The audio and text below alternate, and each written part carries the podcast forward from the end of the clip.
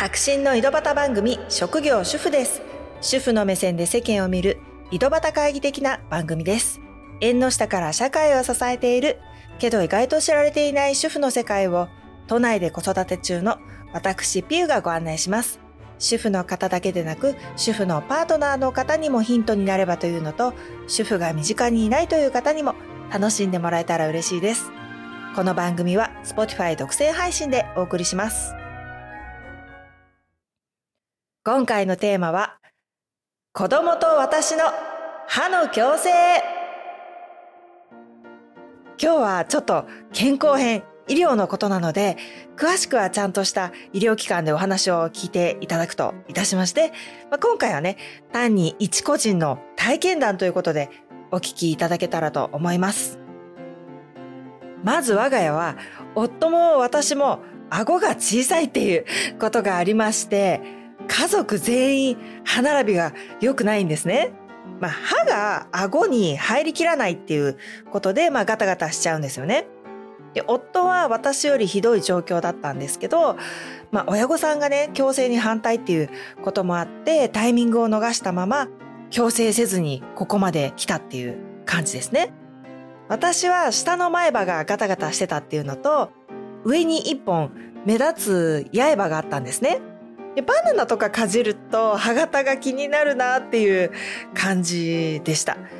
で、小学生の頃にいつも行ってる歯医者さんで矯正歯科の紹介状をもらったんですね。まあ、やっぱり歯医者さんとしても矯正を進めた方がいい歯並びだったっていうことなんですけど、まあ、矯正ね、したくなかったんですよね。やっぱり今よりも強烈な印象だったし、ちょっと怖いっていう気持ちもあったような気がします。で、覚えてますよ。もう歯医者さんからね、帰るときに、私がその紹介状の入った封筒を手にしてたんですけど、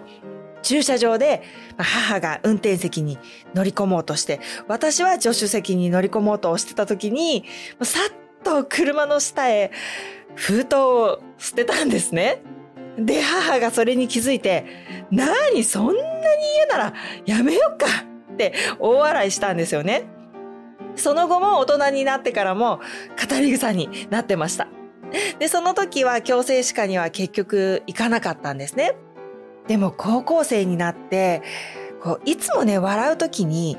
刃を見せないような笑い方をしてたりとか、手で口を隠してる自分にも気がついたんですね。人前に出る時ももっと自信を持って出たいなっていうこともありまして、矯正を決心しました。でももうその時にはもちろん永久歯がびっしり生えてまして、小学生だったらね、顎を広げて調整をするっていうところから始まるわけなんですけど、もうその時の私の矯正は上下2本ずつ4本の永久歯を抜くっていうところから始まったんですね。そんな私の矯正、思ったよりも苦痛、苦難、試練だった。えずっと昔の印象だと矯正っていうと完全に全部銀色の目立つ器具。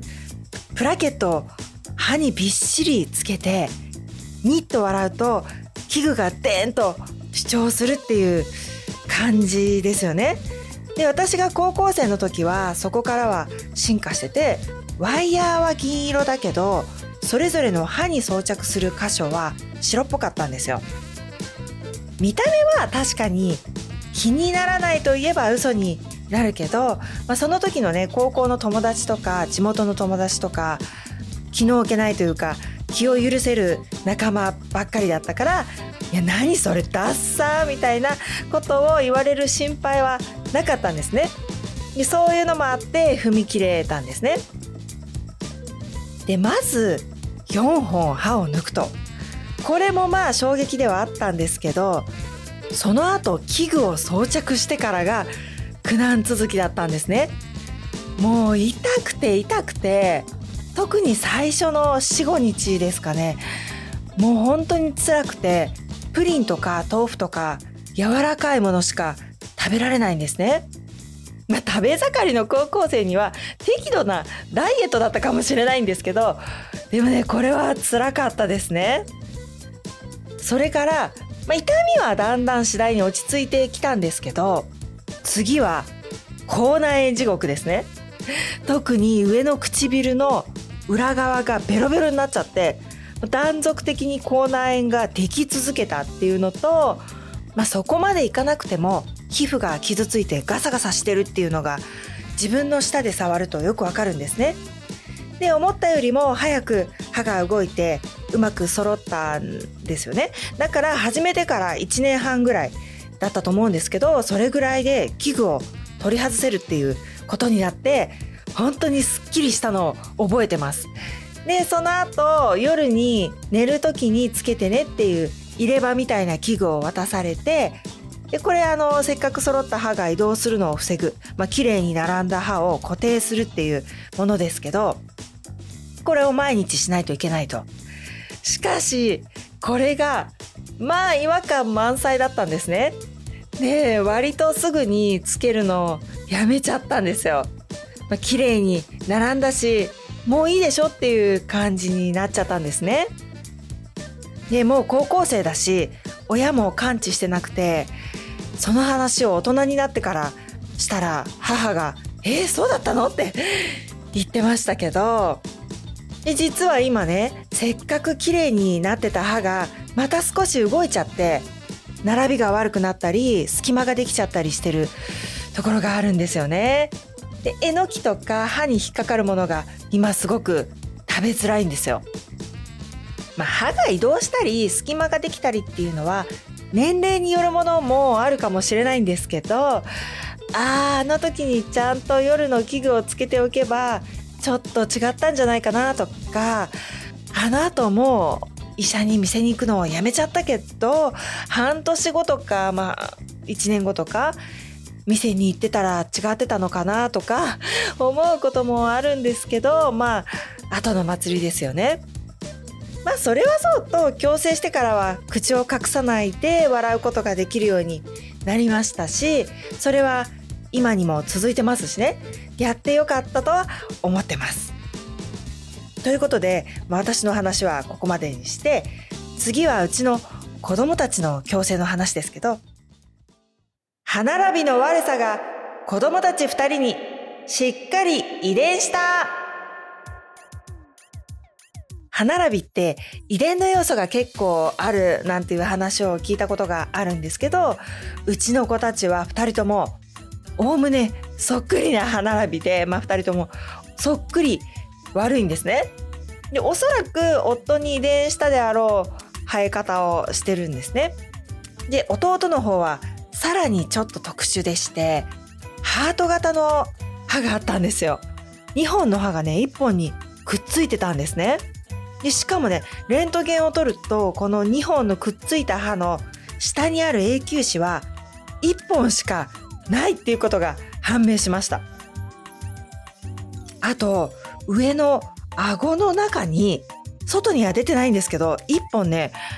歯が生えてるっていうことも判明したんですね。いやそんなことあるのって目が点の連続だったんですけどまあどちらも様子見でいいっていうことで、まあ、とりあえず大丈夫みたいなんですけど、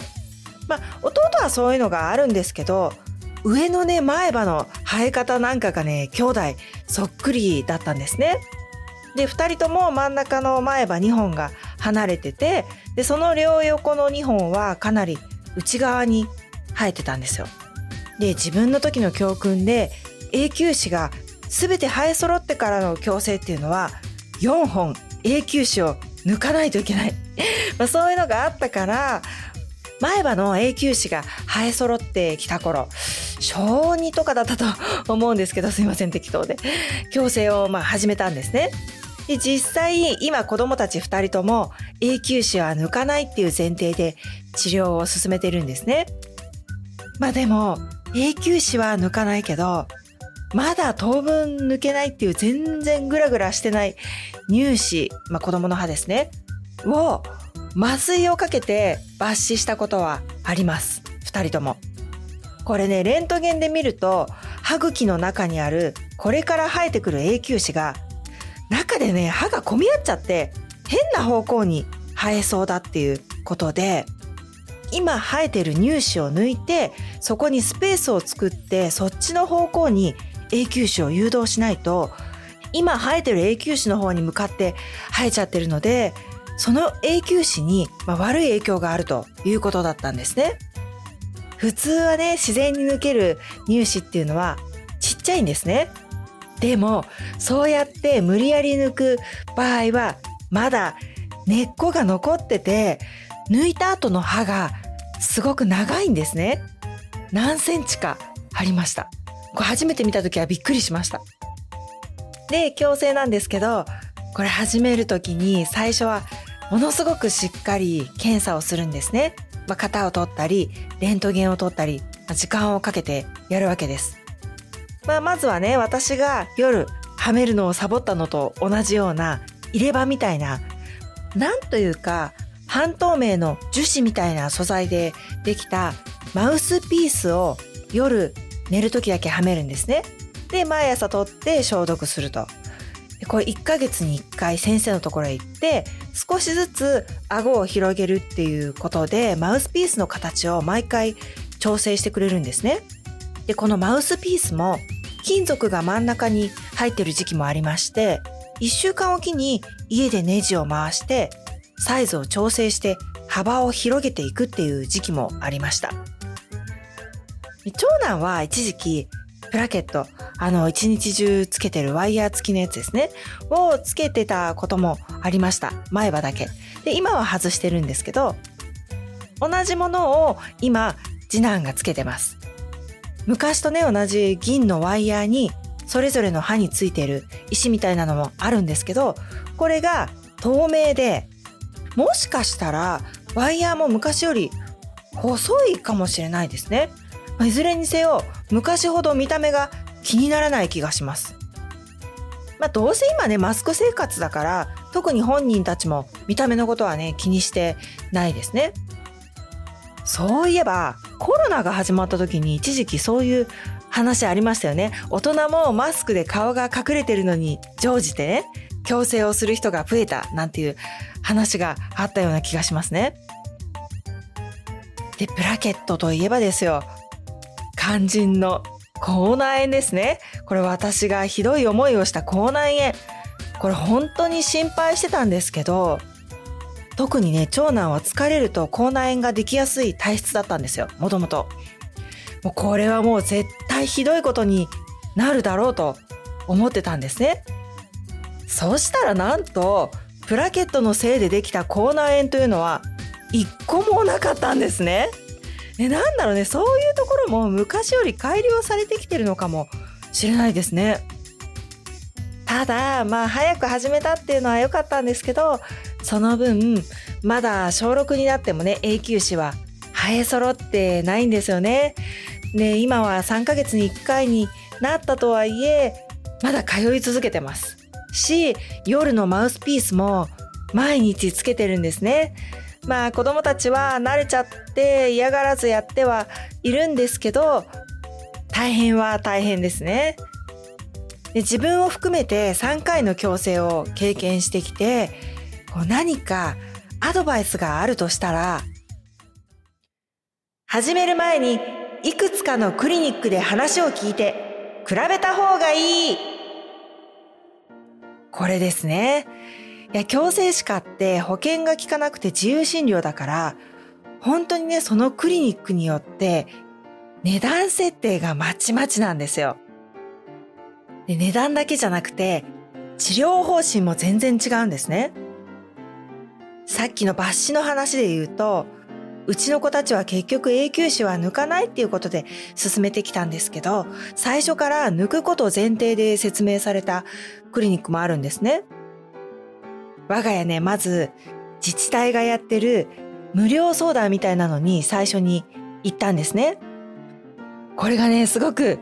ま偉そうな感じの態度の先生だったんですね。男性の先生でしたけど。で、今すぐ矯正始めた方がいい。うちのクリニックに来てもらえばいいっていう風に言われたんですよ。でね、なんとなくその先生が、当時うちが通ってた地元の歯医者さんがあるんですけど、そこの話をしたら、馬鹿にしたような態度だったんですね。なんかそれがね、印象が良くなくて、で、まあちょっとやめようと思って。で、ネットで調べて、その後、別の矯正歯科、結果的に3つ違う矯正歯科に相談に行きました。まあ、そもそもね、調べてる段階で分かったのが、相談にも3000円とかね、お金がかかるところもあれば、無料のところもあるんですよ。